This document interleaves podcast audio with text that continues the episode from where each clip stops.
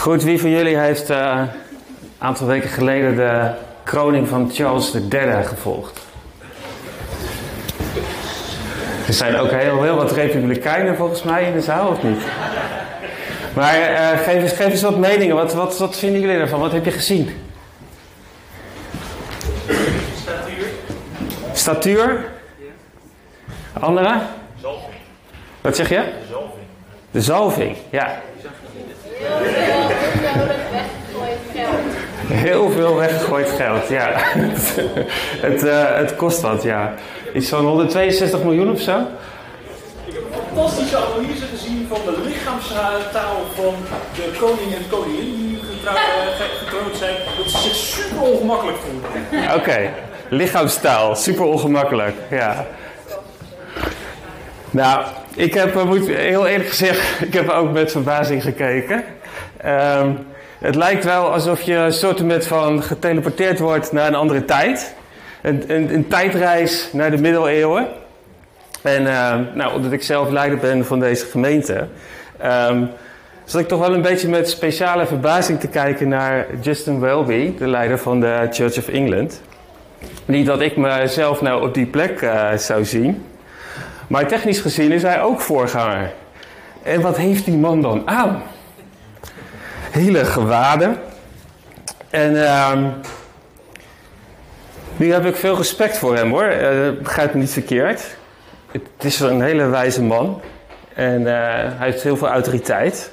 En er zat ook heel veel van Gods woord in die, in die eh, kroningsdienst. Ehm, maar hoe zijn we als kerk nou op zo'n plek terechtgekomen? Hoe maken we nou de verbinding eh, met wat we in het Nieuwe Testament lezen over de vroege kerk als je dit ziet? Nou, we gaan vandaag opnieuw naar relatiegericht discipelschap kijken, maar vanuit een ander perspectief. We gaan het bekijken vanuit het perspectief van een aantal ob- obstakels voor discipelschap. En we gaan kijken hoe, eh, wat er opgeruimd mag worden om een discipleship te maken, zoals ik het heb genoemd. Want als we het helemaal plat slaan, dan begint de bediening van Jezus met de woorden kom en eindigt die met de woorden ga. Kom, volg mij en ga heen en maak alle volken tot mijn discipelen. Dus Jezus riep zijn leerlingen op. Hij trok met ze op, zond ze uit en dat was het groeipad van een discipel. Eenvoudigweg een uitnodiging om te komen, hem te volgen en een uitdaging om zelf betrokken te zijn in de bediening van Jezus. Samen met anderen. Als we de evangelie eh, bestuderen en eh, het boek Handelingen, dan wordt heel duidelijk dat discipelschap de norm is. Dat dat de bepalende cultuur is van wat het betekent om een volgeling van Jezus te zijn. Kom en ga. Een uitnodiging en een uitdaging. Maar er was geen sprake van hiërarchie. Er was geen sprake van instituties. Geen pracht en praal. Geen gewaden, geen hooggeleerde dingen allemaal. Er werd gewoon gesproken over een volgeling van Jezus. Die nieuwe generaties volgelingen van Jezus maakten. En die leerden aan hen alles wat Jezus had doorgegeven. Wat deden de eerste discipelen? Ze gingen naar de tempel. En ze kwamen bij elkaar in de huizen. Ze deelden hun bezittingen. Dat was de bepalende cultuur. Dat was het normatieve patroon. En hoe is het dan mogelijk dat, dat de kerk daar zo ver van verwijderd is geraakt? Dus wat, wat is het probleem? Wat is er gebeurd? Wat is het obstakel? Waarom zien we die cultuur niet overal terug in de kerk? En hoe zit dat eigenlijk bij ons? Ik denk dat we een discipleship nodig hebben. En dat is dan ook mijn verhaal voor vandaag.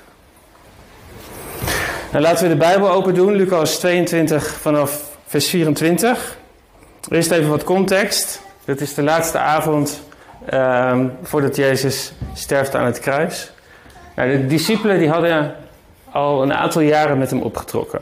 Ze waren samen lerend onderweg geweest.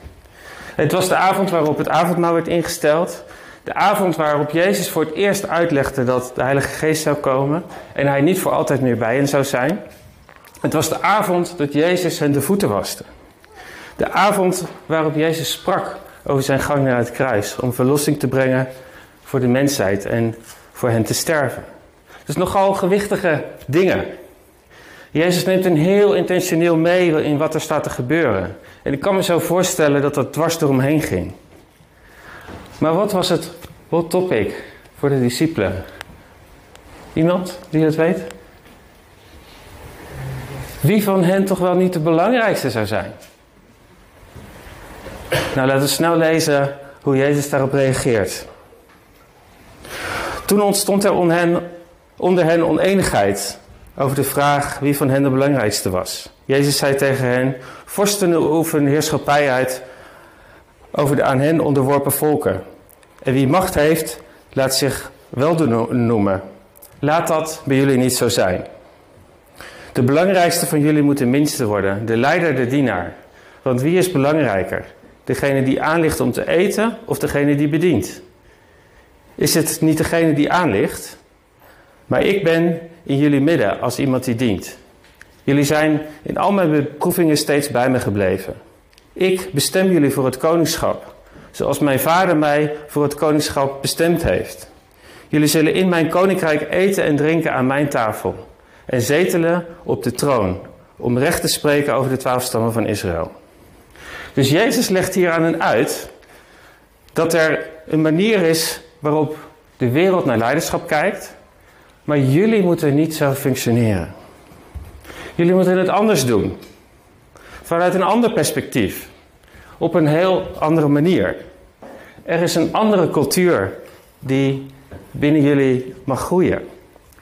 Een cultuur van radicale gelijkheid zou je kunnen zeggen.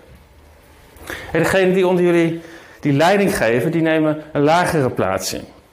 Degenen die gezag hebben, die nemen een dienende rol aan.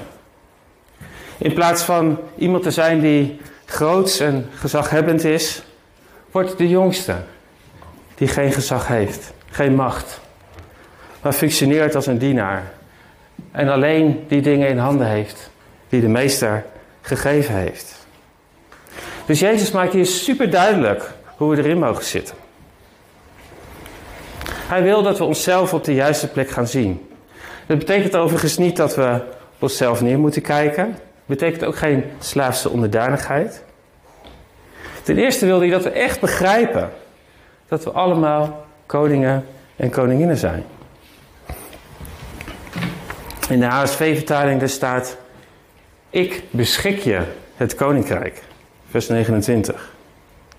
Nou, en dat woord wat in de grondtekst gebruikt wordt, dat, dat komt van een verbond van een hoger geplaatste naar een lager geplaatste.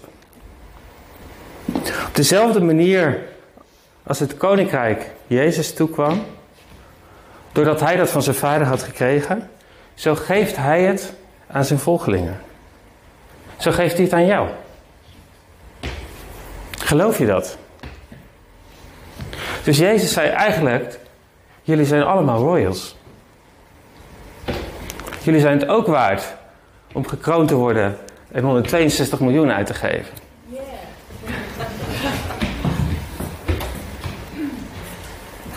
Maar op dezelfde manier waarop ik mijn positie van heerlijkheid en majesteit neerlegde, nodig ik jullie uit om hetzelfde te doen. Want dat creëert de context waarin mijn koninkrijk kan bloeien en groeien. Wat een contrast. Want hoe is het de kerk vergaan? Even een stukje geschiedenis. Normaal neemt Norman ons altijd mee in de wonderenwereld van het verleden. Ik zal nu ook een poging doen. De eerste 250 jaar groeide de kerk van huis tot huis. Ik zei het net al. Hè? Gemeenschappen die Jezus volgden, die verspreidden zich over het hele Romeinse Rijk. Later ook het Persische Rijk en uh, zelfs Afrika en Azië. De kerk groeide tot in alle uithoeken van het Romeinse Rijk. Totdat Constantijn de Grote zich bekeert tot het christendom. In uh, eh, 313 werd het christendom formeel de godsdienst van het Romeinse Rijk. Dus de kerk die was van die 120 mensen in de bovenzaal in zo'n 170 jaar gegroeid naar ongeveer de helft van de Romeinse bevolking. Maar er was geen instituut. Geen kerkelijke synodes, geen kruistochten, geen geestelijkheid, geen kathedralen. Er was alleen dat eenvoudige model dat Jezus had doorgegeven aan zijn discipelen. Simpelweg het doorgeven van een geestelijk DNA. Het denken en het doen van Jezus. Dat in relaties werd doorgegeven. Maar Constantijn die besloot dat het beste wat hij kon doen was om alle institutionele macht en alle rijkdom van het Romeinse eh, Rijk aan te wenden voor de kerk. En daardoor kreeg de kerk een rol in alle sociale lagen van het Rijk. Nou, hoe zat het toen in elkaar? Bovenin had je de keizer en de koninklijke familie. Dan had je allemaal edelen, uh, families in Rome en de Senaat. Vervolgens het, het vrije volk. En als laatste de tot slaaf gemaakte bevolking. En dat was ongeveer de helft van de mensen. Dus dat was de sociale hiërarchie. En dat was een feodaal systeem. En je kon niet zomaar van de ene laag naar de andere laag um, verschuiven. Dus dat was fixed. En de leiders van de kerk, die namen hun plaats in, in die aristocratie van het Rijk. De, de bisschoppen, die begonnen de kleren van de aristocratie te dragen. De mooie, prachtige paarse gewaden van de Romeinse heersers.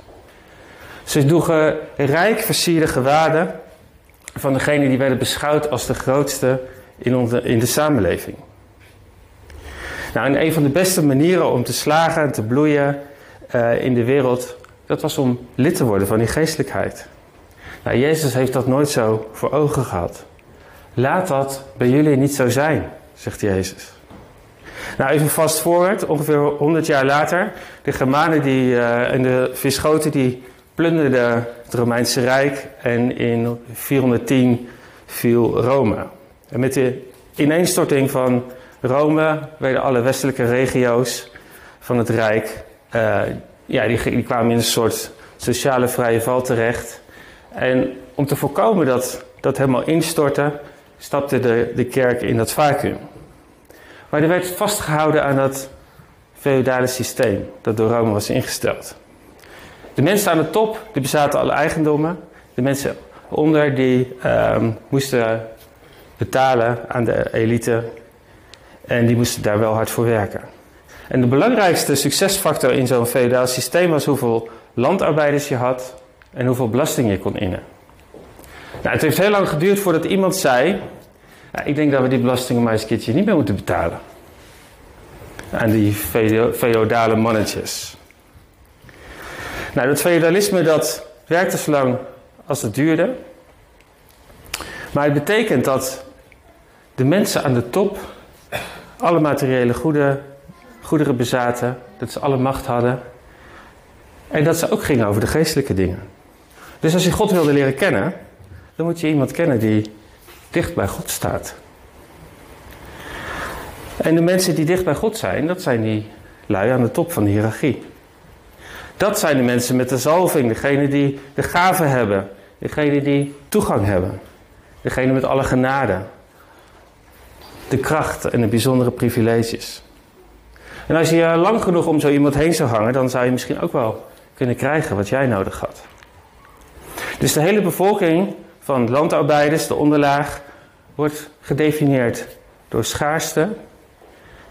En de hele bevolking van de aristocratie, de bovenlaag, wordt gedefinieerd door overvloed.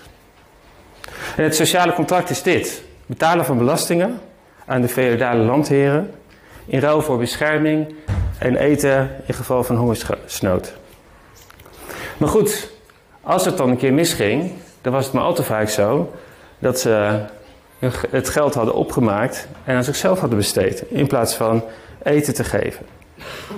Nou, zo gaat het eeuwen door, totdat de macht en de rijkdom van steden groeit en er een soort keerpunt komt. Nou, lang verhaal kort. De Franse Revolutie brengt verandering en er ontstonden andere ideeën over um, hoe we de sociale samenhang eigenlijk in elkaar zouden kunnen zetten. En in Europa dacht men, als iedereen nou eens een vrije landarbeider zou kunnen zijn. Dus iedereen werd een vrije landarbeider gemaakt. En het idee was dat hij misschien ook wel, wel rijk zou kunnen worden. Maar in Amerika ging men met een heel ander concept aan de gang. Als we al die landarbeiders nou eens wegdoen en iedereen aristocraat maken, hoe zou dat dan werken? Dat is een hele andere manier van denken. In plaats van dat één groep mensen dienstbaar is aan anderen en het geld en de bezittingen overdraagt aan een elite, laten we iedereen eens vrij verklaren.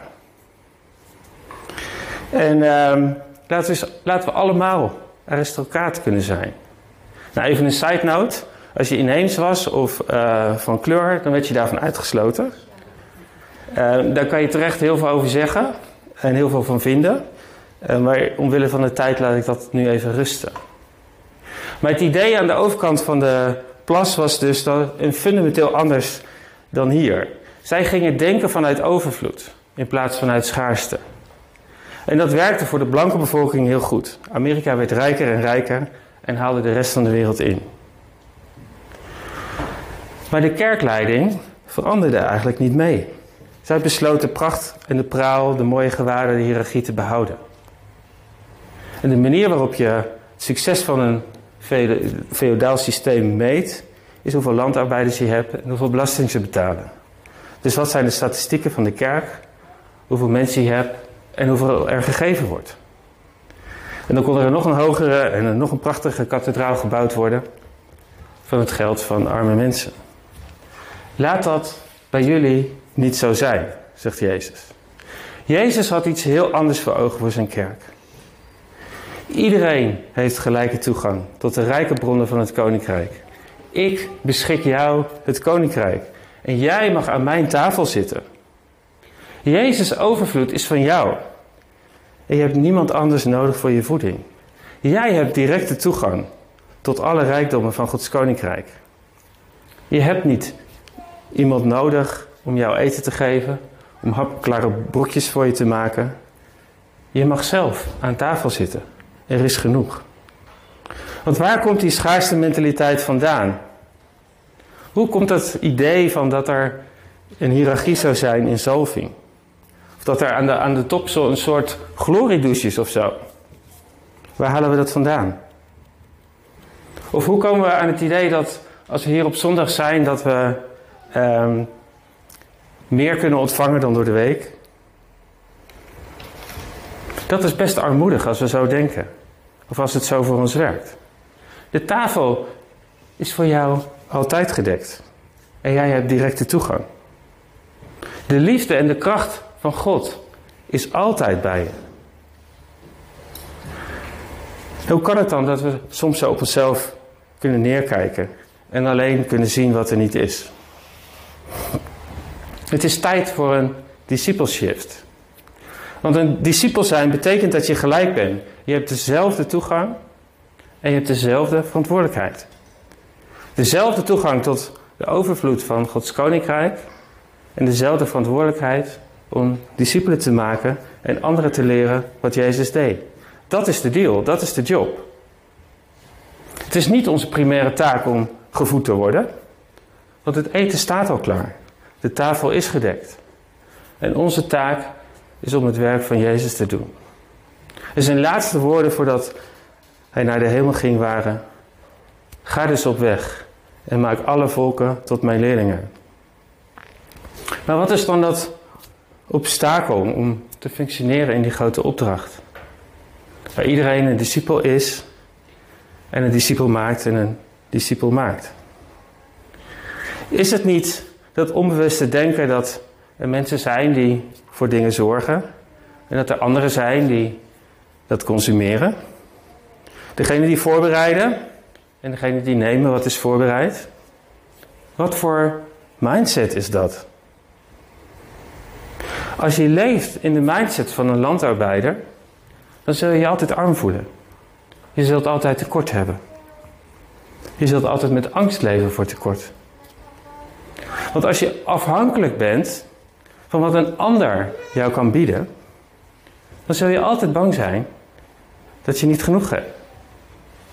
Dus als het enige wat jij hebt is wat een ander voor jou heeft voorbereid, dan leef je nooit in de overvloed die God voor je heeft. En angst is gebaseerd op schaarste. En de reden van die angst is misschien wel dat we ten diepste niet geloven dat er genoeg is voor mij. Niet genoeg voor wat je nodig hebt. Heb ik wel genoeg geld? Heb ik wel het juiste leven? Is er genoeg voor mijn kinderen? Heb ik wel genoeg tijd in mijn drukke leven? Het kan van alles zijn. Die onbewuste op angst gebaseerde gedachten. Die gaan niet zomaar weg. Omdat we geleerd hebben vanuit een schaarste mentaliteit te denken. En onze Calvinistische traditie heeft daar ook niet echt bijgedragen om nou heel erg te denken vanuit Gods overvloed. Maar als wij niet kiezen om daarmee af te rekenen, dan gaan we nooit zelf aan tafel zitten. Het komt misschien nog eens in je op dat het überhaupt mogelijk is. Wij zijn geen landarbeiders. Wij zijn kinderen van de koning. En wat betekent dat we vrij zijn? Dat we vrij toegang hebben.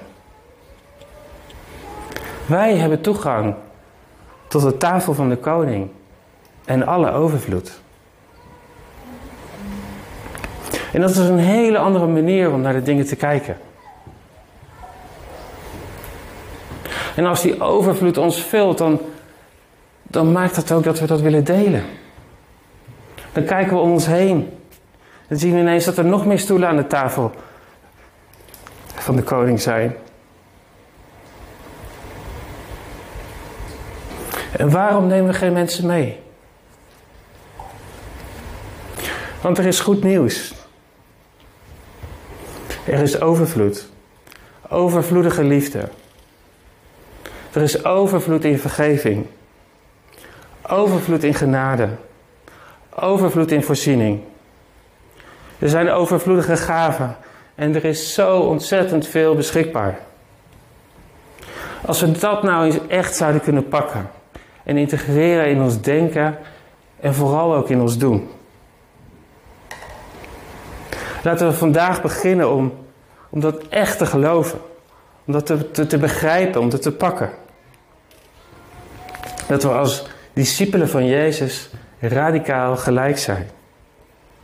Er zijn geen Joden of Grieken meer, slaven of vrije, mannen of vrouwen. U bent alle één in Christus, zegt Paulus. We zijn allemaal erfgenamen met een gelijke toegang tot een superrijke erfenis.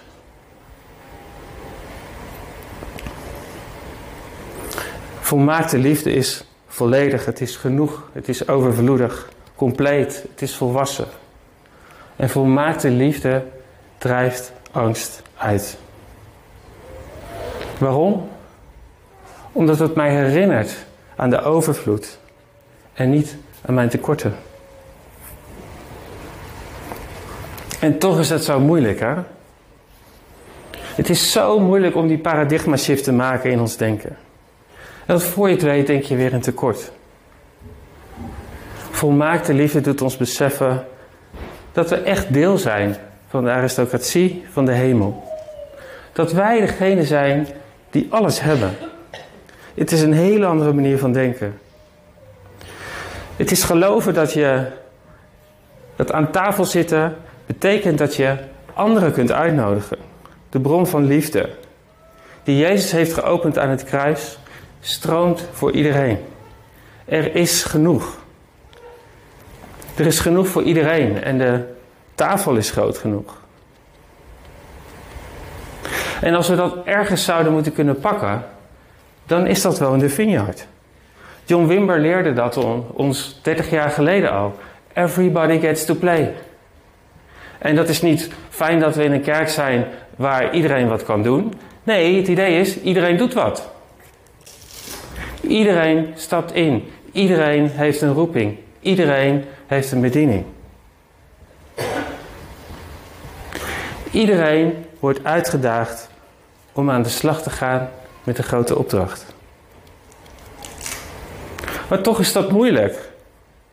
Want als het gemakkelijk zou zijn, dan zou het wel uit ons stromen. Dan zou het uit onze leven stromen, uit onze kerken. Niet waar? Maar het is niet complex. Het is simpel. Maar ook moeilijk. Omdat we dan eerst moeten worstelen met al die zelfbeperkende gedachten. Die mogen we overwinnen. En het is echt tijd om daarmee af te rekenen. Het is tijd om die discipleship te maken. Het is tijd om naar de Heer te gaan met deze mindset, met al onze angsten, onze diepere, vaak onbewuste overtuigingen, die soms zo op tekort gebaseerd zijn. En Jezus gelooft in jou. Hij gelooft dat jij daarin kan bewegen. Nou, we zelf nog. Het is tijd voor een persoonlijke doorbraak bij ieder van ons. En God heeft over persoonlijke doorbraken gesproken voor dit jaar. Laten we tegen hem zeggen: Heer, u, u kent al mijn angsten, al die gedachten die gebaseerd zijn op tekort. En ik weet dat ze verdreven kunnen worden door volmaakte liefde. Laten we die overtuigingen dat ik niet genoeg heb, erkennen, beleiden. Ik heb niet genoeg gaven, ik heb niet genoeg training, ik heb niet genoeg onderwijs. Ik ben niet de juiste woorden. Ik ben niet goed genoeg. Niet, niet genoeg van God ontvangen, niet genoeg van de Heilige Geest. Niet genoeg, niet genoeg, niet genoeg. Van alles. De diepe angsten die te loer kunnen liggen. Misschien wel angsten over jezelf, de toekomst van je kinderen. Ze zijn allemaal gebouwd op de schaarste mentaliteit die Jezus wilde verwijderen bij zijn discipelen. Zodat we in staat zouden zijn om vrijwillig onze bevoorrechte positie, de plaats aan de tafel van de koning, om die te verlaten. Om dienaren te zijn voor anderen. Om de ander op te tillen en daar ook te komen zitten. Want dat is wat we doen als we een discipel maken. We tillen de ander op. Om op die plaats van voorrecht te gaan zitten. Aan de tafel van de koning. En als we dat doen, dan herstelt dat de waardigheid. Het maakt dat de koning ontzettend blij. En ik geloof dat we als kerk echt deze discipleship mogen maken. Dat, dat, dat de kerk van vandaag dat ook nodig heeft. Dat we zichtbaar worden in uh, wat God ons gegeven heeft en wat Hij door ons wil doen. En het begint heel eenvoudig met de uitnodiging kom. En de uitdaging ga. En maak alle volken tot mijn discipelen. Amen. Zullen we Ja, zullen we naar God gaan? Zullen we dat staande doen?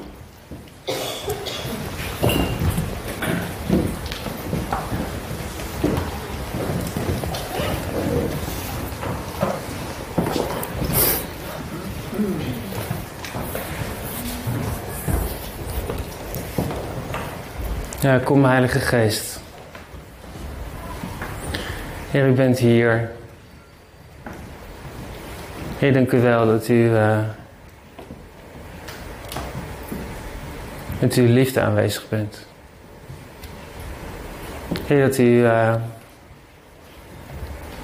dat u ons niet veroordeelt.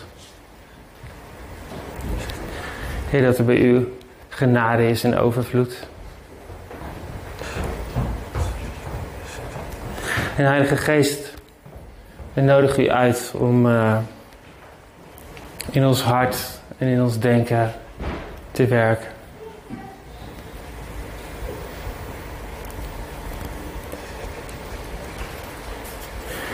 En hier we kiezen ervoor om, om u toe te laten.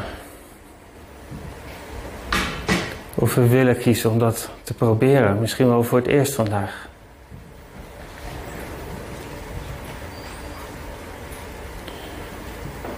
En Jezus zegt, ik sta aan de deur en, en ik klop. De vraag aan jou is, wil je open doen?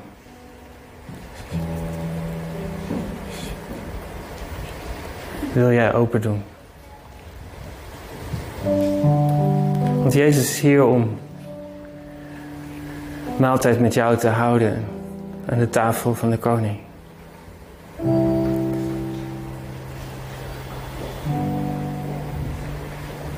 En alle rijkdom van de hemel is voor jou beschikbaar. Je mag daarvan genieten.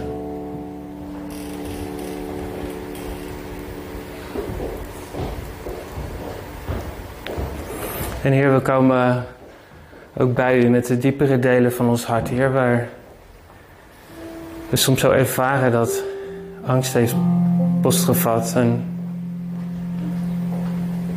Heer, dat gedachten van angst ons leven onbewust bepalen. Gedachten van beperkingen en tekort.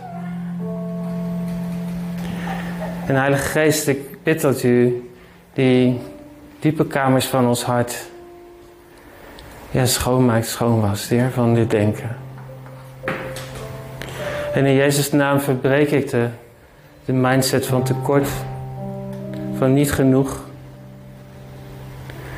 Dan zet ik Gods overvloed vrij in jullie levens.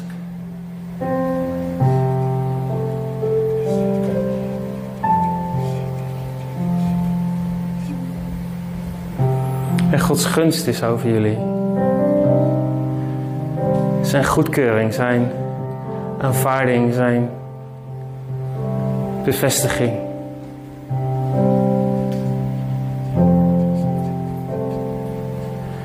Zijn liefde stroomt.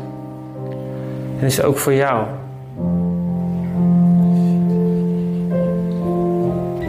Ontvang het op een dieper niveau.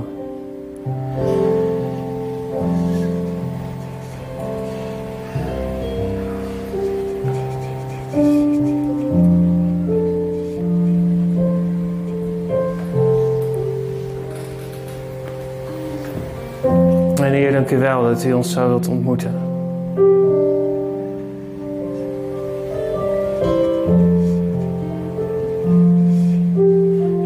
Dat u geest met uw wind waait, Heer, door alle kamers van onze harten.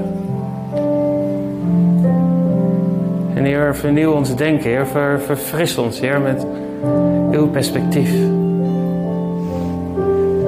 Zodat we afscheid mogen nemen van beperking, van tekort. Heer, dat we vanuit de goedheid van uw hart, dat we vanuit uw troon mogen leren denken en mogen leren handelen.